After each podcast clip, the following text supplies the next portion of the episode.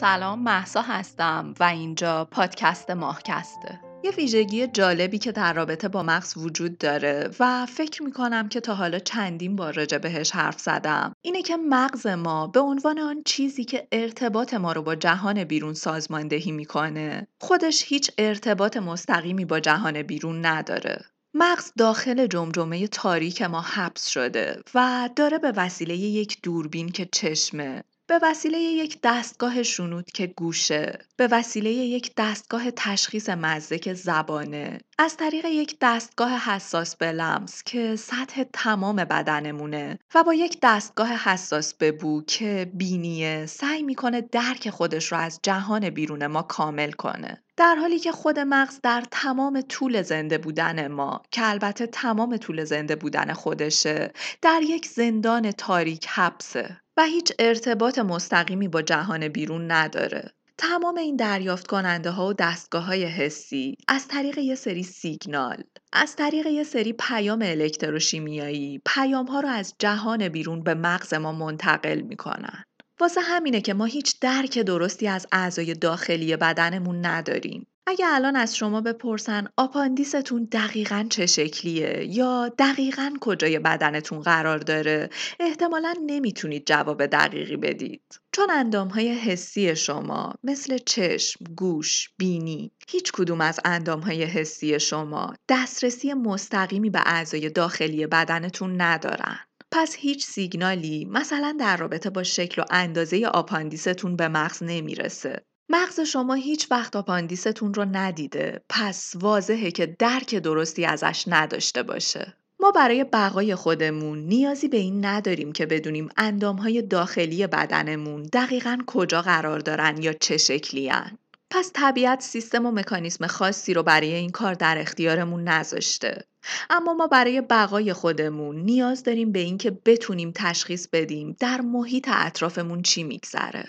یکی از حواس مهم ما که اتفاقا شاید خیلی کم هم بهش توجه کنیم، حس لامسه است. ما میتونیم تا حدودی با از دست دادن حس بویایی، بینایی یا شنوایی خودمون کنار بیایم. حداقل میتونیم بعد از دست دادن این حواس زنده بمونیم. اما اگه حس لامسه خودمون رو از دست بدیم، حتی نمیتونیم بشینیم یا راه بریم. اشیایی رو که ما لمس میکنیم در تماس مستقیم با بدنمون هستن و اطلاعات مربوط به این اشیا ارتباط مستقیمی رو با بقا و تولید مثل ما دارن. پس شاید که به نظر نیاد، اما حسی که بقای ما بهش وابسته است، حس لامسه است. تا حالا بهش فکر کردید؟ مغز داخل جمجمه ما از چه راهکاری برای ایجاد حس لامسه استفاده میکنه؟ مغز حبس شده درون جمجمه ما از کجا درک درستی از ساختار بدنمون پیدا میکنه و چطور بدن ما رو تشخیص میده؟ در این اپیزود قراره به بررسی این موضوع بپردازیم.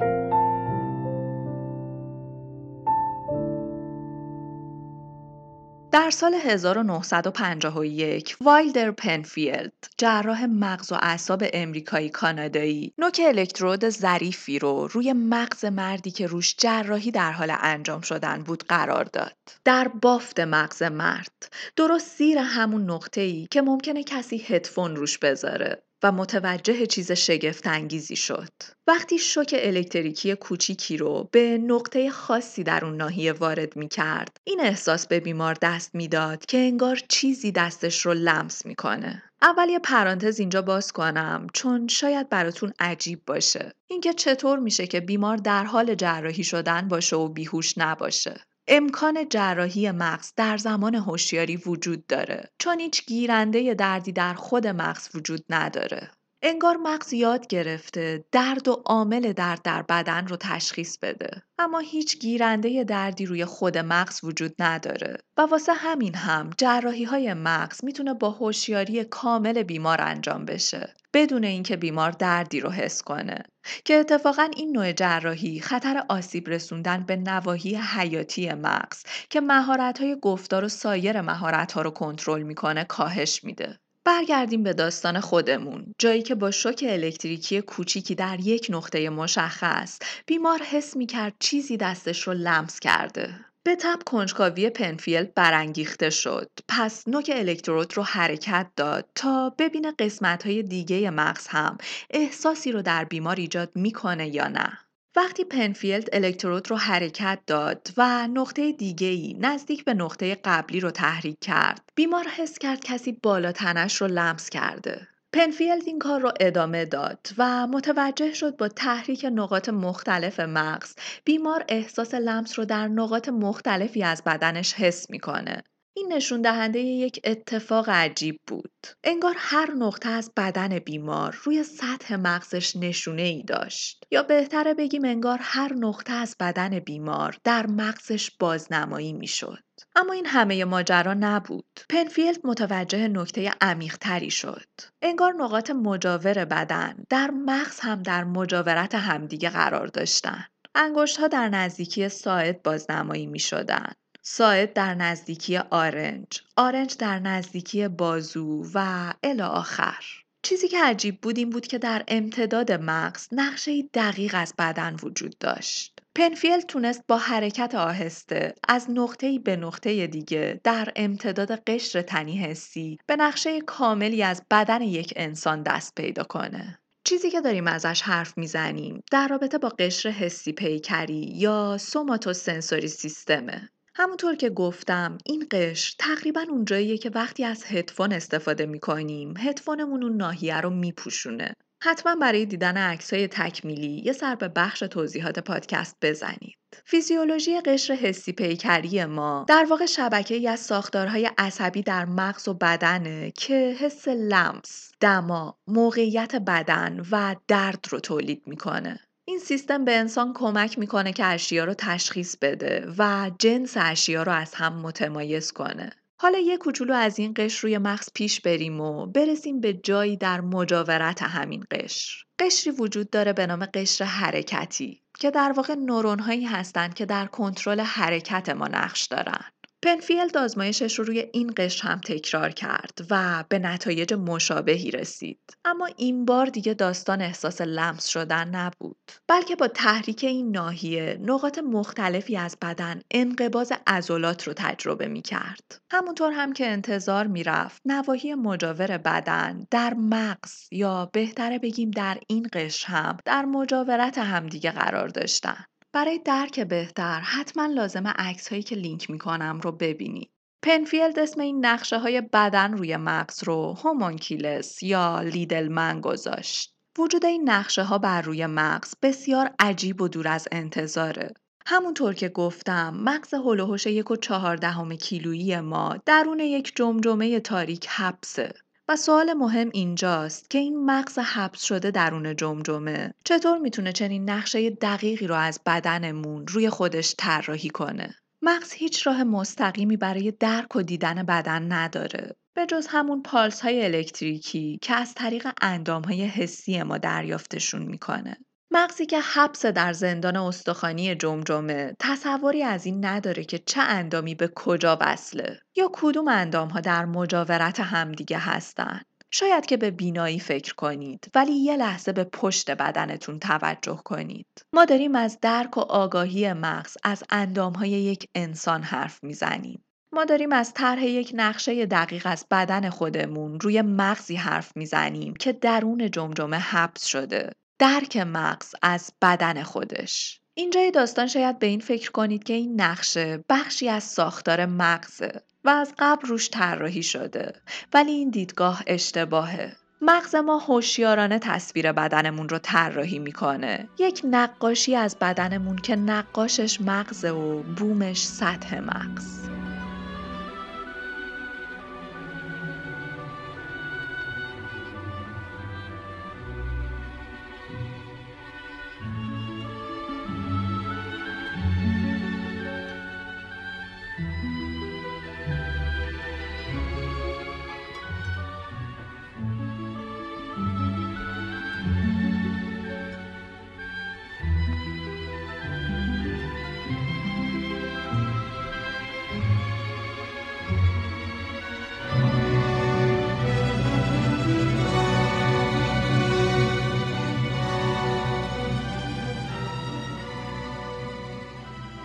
سرنخ این معما و بررسی دقیق‌تر این داستان چند دهه بعد در اتفاقی غیرمنتظره مشخص شد.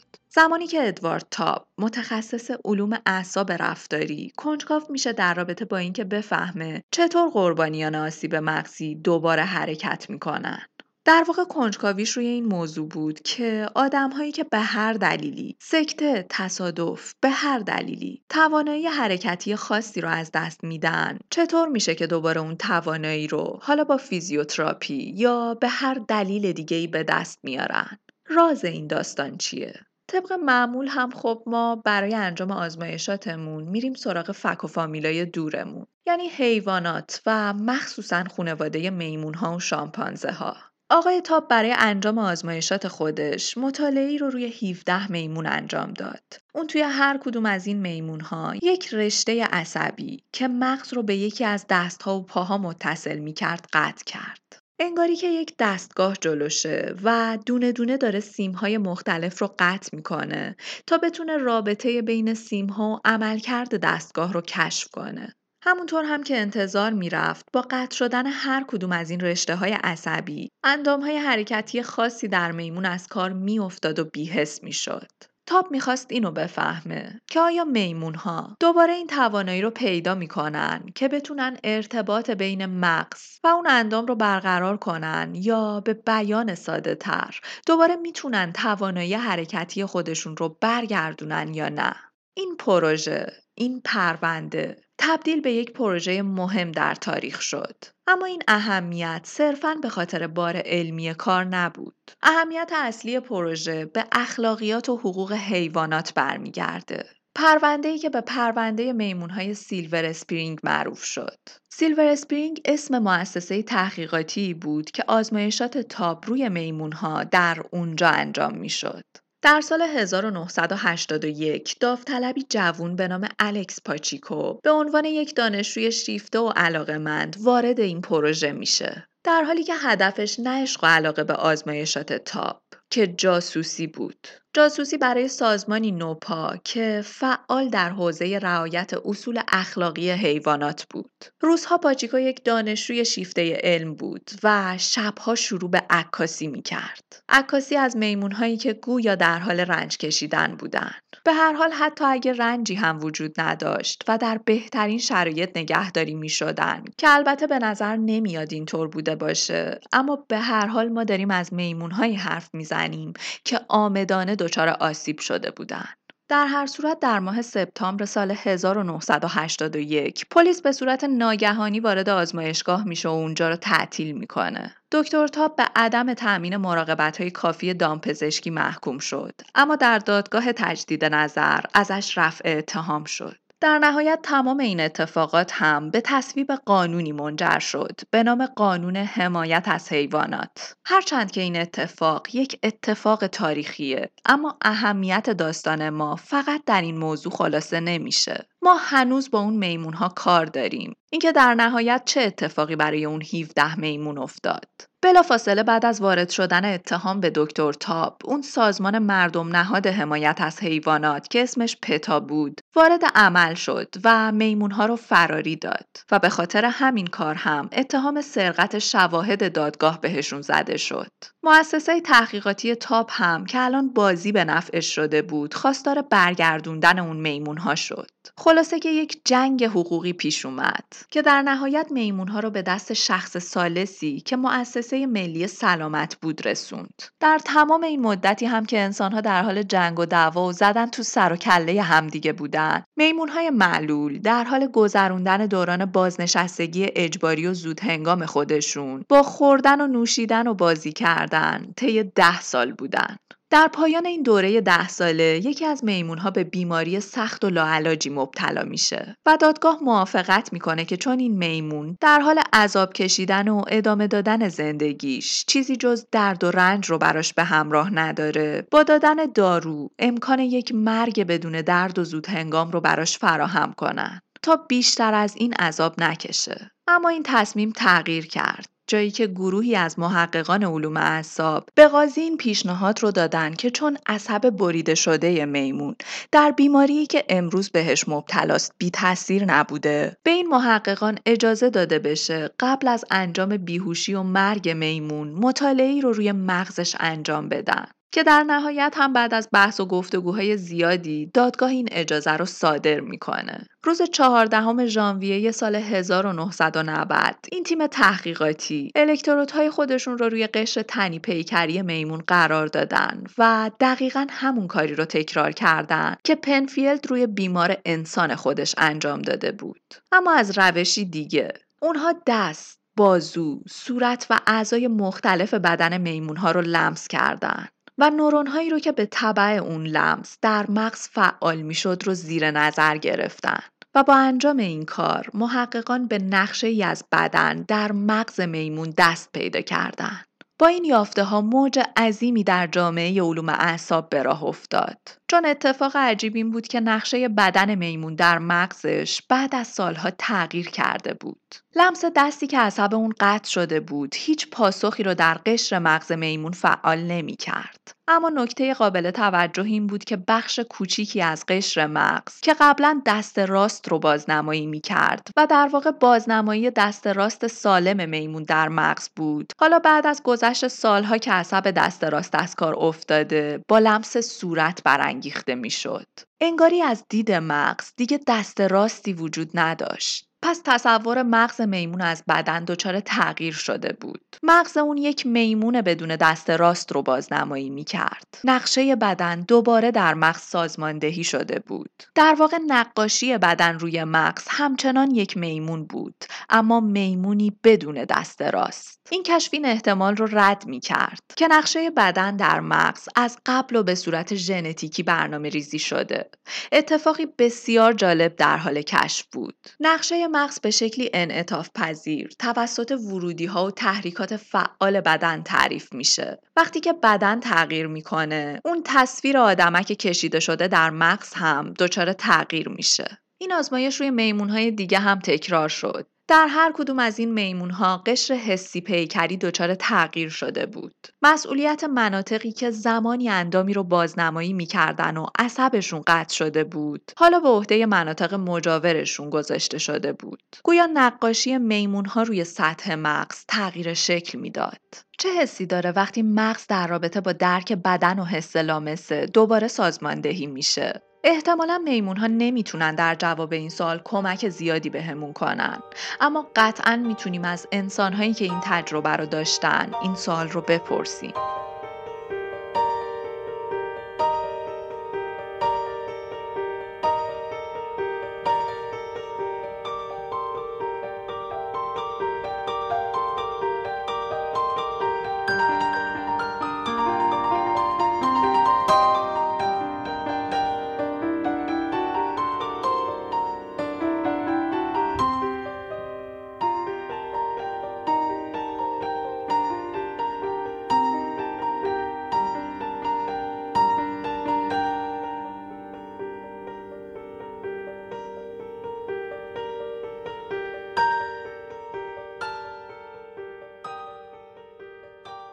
فرمانده نیروی دریایی بریتانیا، دریاسالار هوریشیا نلسون، قهرمانیه که مجسمه اون بر فراز میدان ترافالگر لندن نصب شده. این مجسمه سندی محکمه بر رهبری کاریزماتیک، قدرت تاکتیکی و تدابیر جنگی خاص که منجر به پیروزی‌های قاطع بسیار زیادی شد. اون در نبرد ترافالگر که یکی از بزرگترین پیروزی‌های نیروی دریایی بریتانیا درش رقم خورد، قهرمانانه درگذشت. اما آقای نلسون جدایی از تاثیرگذار بودنش در نیروی دریایی، در علوم اعصاب هم نقش مهمی رو ایفا کرد. نقشی که کاملا تصادفی بود. در یکی از نبردها دست راست لرد نلسون مورد اصابت گلوله قرار میگیره و استخوان دستش رو خرد میکنه. پسرخونده نلسون تکه‌ای از دستمال گردن خودش رو محکم به دور بازوی اون میبنده تا خونریزی رو متوقف کنه. نلسون با قایقی به کشتی برمیگرده، جایی که پزشک منتظرش بود. بعد از یه معاینه سریع خبر خوب این بود که نلسون احتمالاً زنده میموند، اما خ خبر بعد این بود که به دلیل خطر بالای ابتلا به قانقاریا نیاز بود که دست راستش رو قطع کنن و این کار رو هم انجام دادن. دست راست لرد نلسون رو با جراحی از بالای آرنج قطع کردن و دست قطع شده رو به داخل آب انداختن. این اتفاق میتونه یک تحول بزرگ و عجیب در زندگی یه آدم باشه، اما میدونیم که آدم ها عادت میکنن. نلسون طی چند هفته یاد گرفت بدون دست راست از پس کارهاش بر بیاد. اون یاد گرفت غذا بخوره، خودش رو بشوره و حتی تیراندازی کنه. و جالبه که به ته دست قطع شده خودش به شوخی باله میگفت. اما ماجرا تازه از چند ماه بعد شروع شد. چند ماه بعد از این ماجرا اتفاقات عجیبی میافتاد. لرد نلسون احساس میکرد، واقعا احساس میکرد که دستش هنوز وجود داره. اون وجود دست راست خودش رو احساس میکرد و مطمئن بود که ناخنهای انگشت‌هایی که از دستشون داده به شکل دردناکی در کف دست راستی که دیگه وجود نداره فرو میرن و داستانها شروع شد. نلسون معتقد بود این سند محکمی به وجود جهان بعد از مرگه. اون فکر میکرد اگر یک اندام غایب میتونه احساس آگاهانه‌ای رو در رابطه با خودش ایجاد کنه، پس یک بدن غایب هم حتما این توانایی رو داره. نلسون تنها فرد این جهان نبود که همچین تجربیات عجیبی داشت. چند سال بعد در اون سمت اقیانوس اطلس، پزشکی به نام سایلس ویر میچل به صورت مستند از آدم‌های زیادی که طی جنگ عضوی از بدن خودشون رو از دست داده بودن، همچین داستان‌های مشابهی رو میشنید.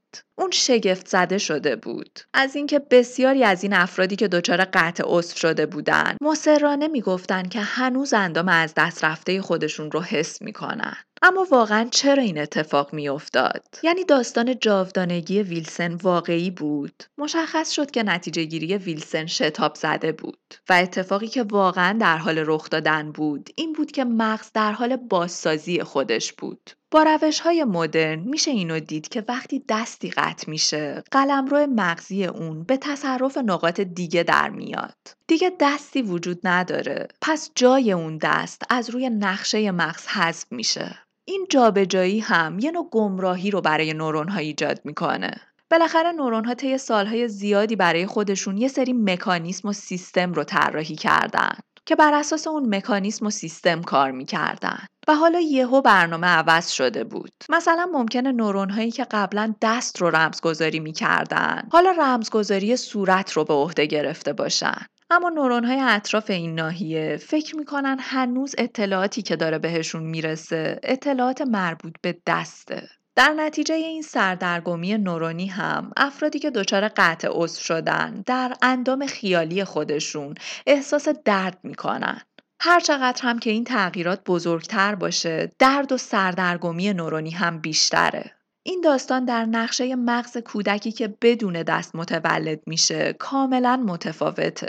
مغز این کودک از همون اول برنامه ریزی میشه و یاد میگیره بدنی بدون دست رو مدیریت کنه.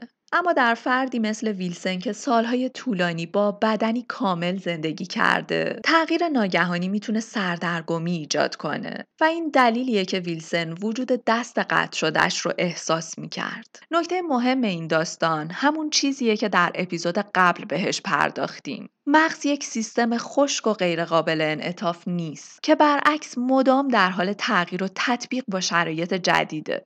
با مطالعاتی که به کمک اسکنرهای مغز روی هزاران فرد قطع عضو انجام شد، به این نتیجه رسیدیم که مغز یک ماده سخت نیست، بلکه به شکلی فعال و پویا مدام در حال هدفگذاری و تقسیم وظایف جدیده. نکته جالبی که باید بهش توجه داشته باشیم اینه که در بازنمایی بدن روی سطح مغز ما با یک تصویر دقیق و با رعایت تناسب طرف نیستیم. به طرز خنده‌داری تصویری که مغز از بدن ما برای خودش ساخته شبیه به یک کاریکاتوره، چون مغز اولویت‌های متفاوتی داره. مثلا لب‌ها و انگشت اشاره ما در بازنمایی مغزی بسیار غول‌پیکرن نسبت به اندامی مثل ساعد دست که خیلی کوچیک‌تره. دلیل این ماجرا هم به میزان عملکرد و اهمیت اون عضو برمیگرده. نوک انگشتان ما بسیار حساستر از پشت ما هستن. دلیلش هم اینه که ما نیازی نداریم که از طریق پشت بدنمون کارهای ظریفی رو انجام بدیم. کارهایی که احتمالاً با انگشتان دستمون با ظرافت و دقت زیادی انجامشون میدیم. ما از انگشتان دستمون تقریبا برای انجام تمام کارهامون کمک میگیریم، مثل برداشتن اشیا یا استفاده از ابزارها. پس طبیعیه که مغز تبعیض قائل بشه برای فضا دادن به اندامهای مختلف روی خودش و تصویری کاریکاتورگونه و خنده‌دار رو از ما برای خودش بسازه. خیلی جالبه که در موجودات مختلف همین اتفاق میفته. یعنی دانشمندان اومدن این بازنمایی رو روی موشها امتحان کردن و نتیجه این بود که تصویری که از بدن در مغز موشها بازنمایی شده تصویر یک موش کوچیک با سیبیل‌های قولاسا بود. دلیلش رو هم می‌دونیم. سیبیل‌ها گیرنده‌های حسی بسیار مهمی در موشها هستن که حتی به درک از محیط در تاریکی بهشون کمک می‌کنن. پس طبیعیه که مغز موشها قلمرو بیشتری رو به سیبیل‌ها اختصاص بده. کار جالبی که انجام میشه اینه که دانشمندان میان تصویر اصلی اون موجود زنده رو میذارن کنار تصویری که مغز میسازه و در نهایت به کاریکاتورهای بسیار بامزه‌ای میرسیم که میزان اهمیت اندامهای مختلف رو در اون موجود زنده از بزرگ نماییشون میتونیم حدس بزنیم.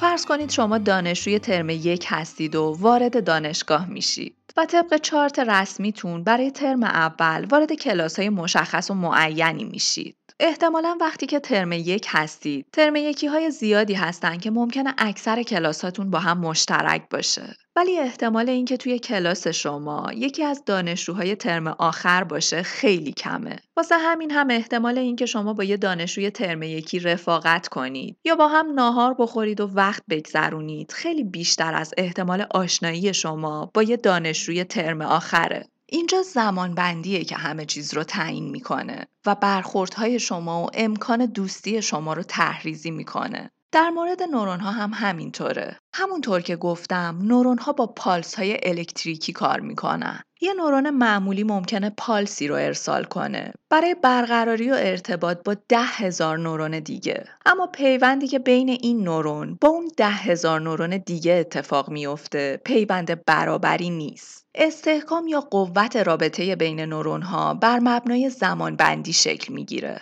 اگه تک نورون ما جرقه بزنه و بعد از اون نورون بغل دستیش هم به سرعت وارد این بازی بشه و جرقه بزنه، پیوند بین این دو نورون تقویت میشه. میتونیم این قانون رو اینطور توضیح بدیم که نورون هایی که با هم فعال میشن به هم سیمکشی میشن.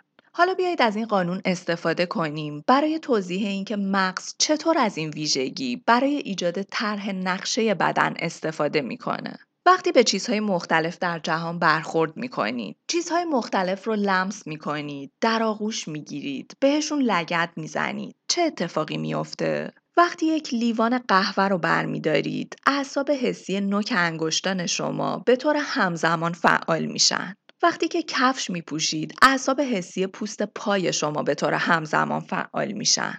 نکته اینه که خیلی کم پیش میاد که انگشت حلقه و انگشت کوچیک شما با هم فعال بشن، چون همبستگی بین این دو انگشت کمتر از همبستگیه که مثلا بین شست و انگشت اشاره شما وجود داره. این موضوع در رابطه با کل بدنمون صدق میکنه. اعصابی که در مجاورت همدیگه هستن و فعال میشن بیشتر تمایل به فعال شدن همزمان دارن نسبت به اعصابی که در کنار هم نیستن.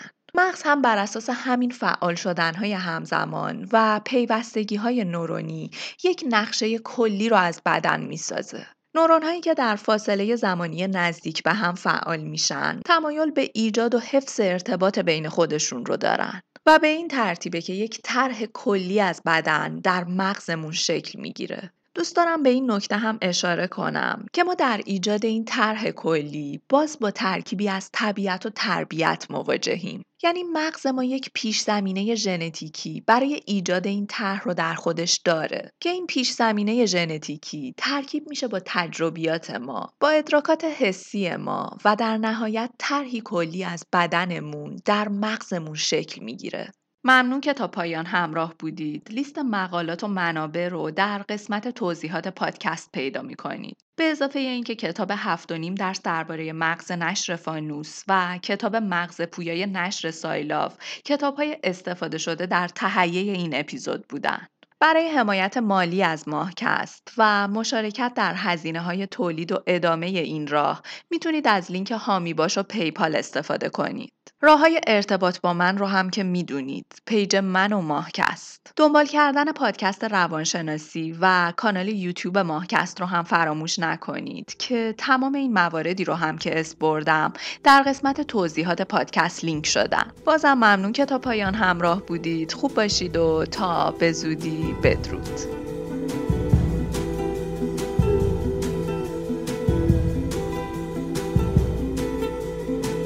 The beach bird's way, the ash bird's way, the frogs and toads and blackwood owls, hedgehogs in the leafy ditch are waiting for his kingdom. The earth waits and the dead waits, it holds the holly's bloody beads. They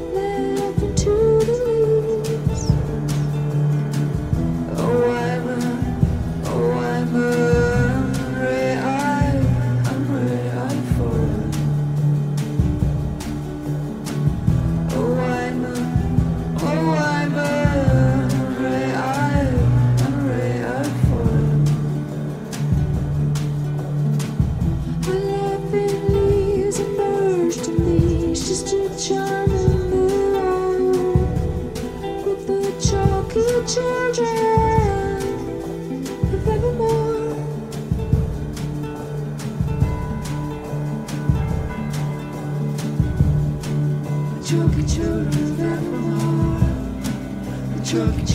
of evermore,